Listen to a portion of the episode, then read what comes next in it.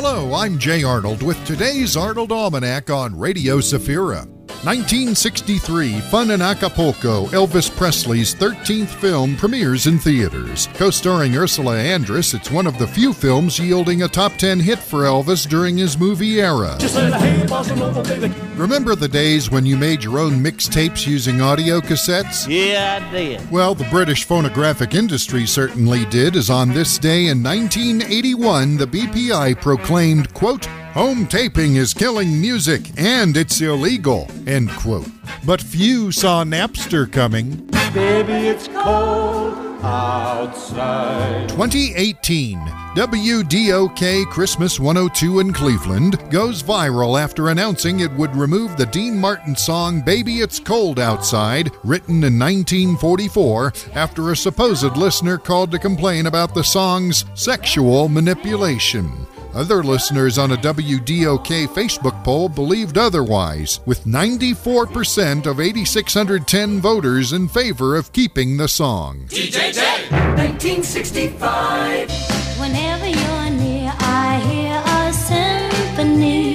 The Supremes in their second of two weeks at number one, November 27, 1965. With DJ J. Arnold. Right here on Radio Safira.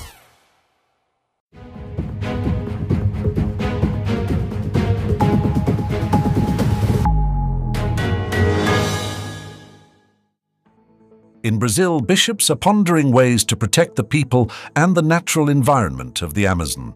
We'll also discuss a symposium at the Cardinal Stefan Wyszyński University dedicated to combating the evil spirit, whose name begins with either D or Cis. There's news about an American multimillionaire who is donating his entire life's fortune to charity. Additionally, in Romania, the Open Arms Outreach Organization is expanding its aid to those in need. In the Netherlands, Geert Wilders' electoral victory concerns the Islamic community, while in Poland, a mild winter is forecasted. Finally, Rabbi Oded Peles shares insights on emulating God through mercy. Tune in on Monday, November 27th to the Safira FM news service. Bishops serving in the Amazon met with representatives of the Brazilian government, including Environment Minister Marina Silva. The meeting, which included Bishop Evaristo Pascoal Spengler of the Pan Amazonian Ecclesial Network, focused on the territorial rights of Amazonian peoples, the impact of large economic projects on the environment, and the climate crisis. Methods to protect human rights were also discussed. This meeting was a significant step towards respecting the rights of the Amazonian people, addressing issues such as drought, fires, and conflicts on Quilombo's community territories. At Cardinal Stefan Wyszyński University in Warsaw, a symposium titled Do Not Be Overcome by Evil, Love is Greater was held, organized by the Department of Christian Mysticism and the Society of St. Paul. Among the speakers were Professor Robert Skrzypczak, discussing the figure of the Antichrist, and Dr. Lukas Buksa, presenting issues related to the virtual world. Professor Maria Reich discussed the dangers of ADI therapy. The second part of the symposium featured testimony from Angela Calcagno, who spoke about successes in combating satanic cults. Experiences were also shared by exorcist priest Andrzej Grefkowicz. American multimillionaire Warren Buffett has donated $866 million in Berkshire Hathaway shares to charitable causes. Beneficiaries include the Susan Thompson Buffett Foundation, named after his late wife, and foundations managed by his children. 93 year old Buffett has pledged that over 99% of his wealth will be given to charity, adding that the details of his estate's distribution after his death will be publicly available to ensure transparency in managing the donation. In Calarasi, Romania, the Open Arms Outreach charity has been helping children and others in need for 20 years. Founded by Brad and Nora Hayes in 2003, the organization focuses on creating churches that also serve as cultural centers. Its goal is to develop leadership among new believers and to preach the gospel beyond the region. Brad Hayes, in a conversation with Alpha Omega TV, emphasized the importance of caring for the poor and marginalized. Open Arms Outreach also engages in children's ministry, its work born from the prayers of the local women's community in the 1990s. Geert Wilders, leader of the far-right Freedom Party, won a victory in the Dutch elections, securing 37 seats in parliament and ending the 13-year rule of Prime Minister Mark Rutte. Known for his anti-Islam rhetoric, Wilders now faces the challenge of forming a government coalition. Dutch journalist Evert van Vlastuin noted that Wilders is seen as a controversial and secular politician, and his victory could alter the political landscape of the Netherlands. In Poland, 102 year old Liliana received a pacemaker at the Zgierz Cardiology Center. She was discharged in good condition after three days in the hospital. Doctors note that making such a decision for elderly patients is not easy due to the risk of complications. In Liliana's case, heart rhythm disturbances required intervention. Her case, like earlier operations on centenarian patients, shows that a pacemaker can improve life quality regardless of age. The procedure was conducted under state reimbursement. Weather wizards report that the end of November and beginning of December will bring typical winter weather to Poland. This period is expected to see increased precipitation, mostly snow. The warming forecasted for the second half of December won't be very deep. The year's end is expected to bring a milder winter, with fewer cold days compared to previous years. The last weeks will bring snowfall, but with the ongoing warming, rain and sleet are also possible. However, a true snowy winter awaits in the mountains. The Gospel and Talmud teach that helping the weakest is akin to emulating God. Israeli Rabbi Oded Peles, commenting on the last Sunday of the liturgical year, emphasizes that by showing kindness to others, we imitate God's attributes. The Talmud in Tractate Sota 14a, through the figure of Rabbi Hama, shows how one can emulate God by visiting the sick, comforting mourners, and burying the dead. Similarly, the Gospel of Matthew presents God as King, Shepherd, and Judge, teaching the practical dimension of mercy. Rabbi Peles highlights that God, crowned on the throne at Rosh Hashanah, is also portrayed as a shepherd who cares for his flock.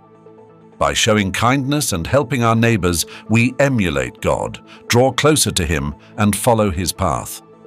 That's all in the news service of Safira Radio. We're glad you're with us. We wish you a good week. May God bless us all.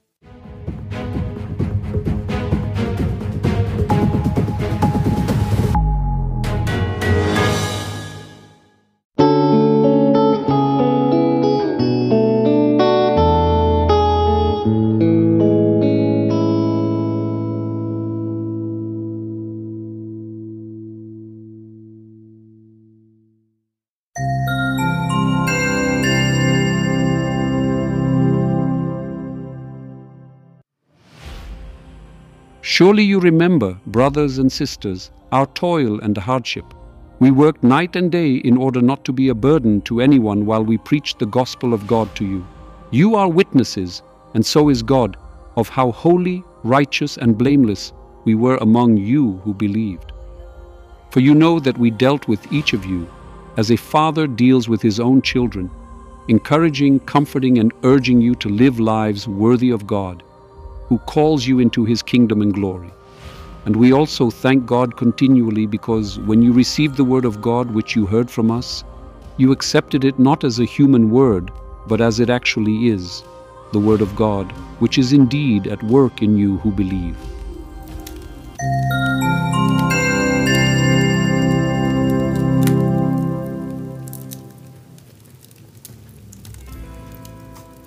Today, once again, we gather in the spirit of Apostle Paul, who, as we can deduce from his letter to the Thessalonians, must have had more energy than a small power plant. Imagine him working day and night, and yet, as he claims, he was not a burden to anyone. I think Paul must have been a master of time management, a true precursor of today's productivity coaches. Let's start with his calendar. The apostle worked day and night, like a modern owner of several startups, you can imagine how Paul managed his time using the Holy Planner app. Nine in the morning, write a letter to the Thessalonians. Noon, time for miracles. Three in the afternoon, debate with philosophers. But remember, he did it all out of love. not for points in a heavenly loyalty program or for a promotion or money. When he talks about living a holy, righteous, and blameless life, it sounds like a never ending to do list. Be holy, check. Live righteously, done. Avoid blame, well, still working on that. It's a reminder that even saints had their difficult moments. Maybe Paul knew some secret recipe for holiness? Something like three tablespoons of prayer, a pinch of good deeds, a dash of humility, and voila. Let's move on to Paul as a spiritual father. He says he encouraged, comforted, and convinced, like a parent trying to persuade a child to clean their room motivating them with, Imagine how wonderful it will be when you see the floor again. Oh, I remember my daughter's room when she was 15. Paul knew the art of motivation. In a spiritual sense, this meant leading towards a life in accordance with God's plans, but always with a smile and patience. I've missed many opportunities to show patience, but I thank God every day that He gives me another and another chance to learn from past mistakes. As long as we live, we have plenty of time for correction. Now let's turn to the theme of Paul's joyful gratitude for his words being received as God's word, not just human wisdom. It's like passing an exam with the best score and enthusiastic words from the teacher. Your answers were so good, as if I had written them myself. Do you think Paul cheated from someone? the apostle felt appreciated and understood in his mission. Then and now. Sometimes it's hard to feel the joy of self fulfillment, right? It reminds us that when we speak the truth with love and passion, people are able to hear more than just words. Then comes this wonderful feeling that I live, exist, create, am loved, and needed. To be clear, it must be said we don't have to work all night nor be perfect in everything we do. But we can strive to make our lives full of authenticity, care for others, and deep engagement in what we do. And remember, although we are not yet saints like Paul, each of us has something unique to offer the world. If you are already a saint, call me and share all your experiences. So this week, when you face difficulties, think to yourself, what would Jesus do? How would Paul behave? And remember, even if you don't plan to work day and night without a break, every small step you take with love and faith is significant. Let's also not forget that work is not everything. In our holy planner, notes like time for family, entertainment, and good fun must always maintain their positions. After all, God must have had a sense of humor creating animals like the giraffe or the unique and amusing Australian platypus.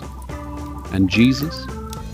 He liked to sit with friends over a glass of wine and a well stocked table. May God bless us all in our pursuit of holiness every day.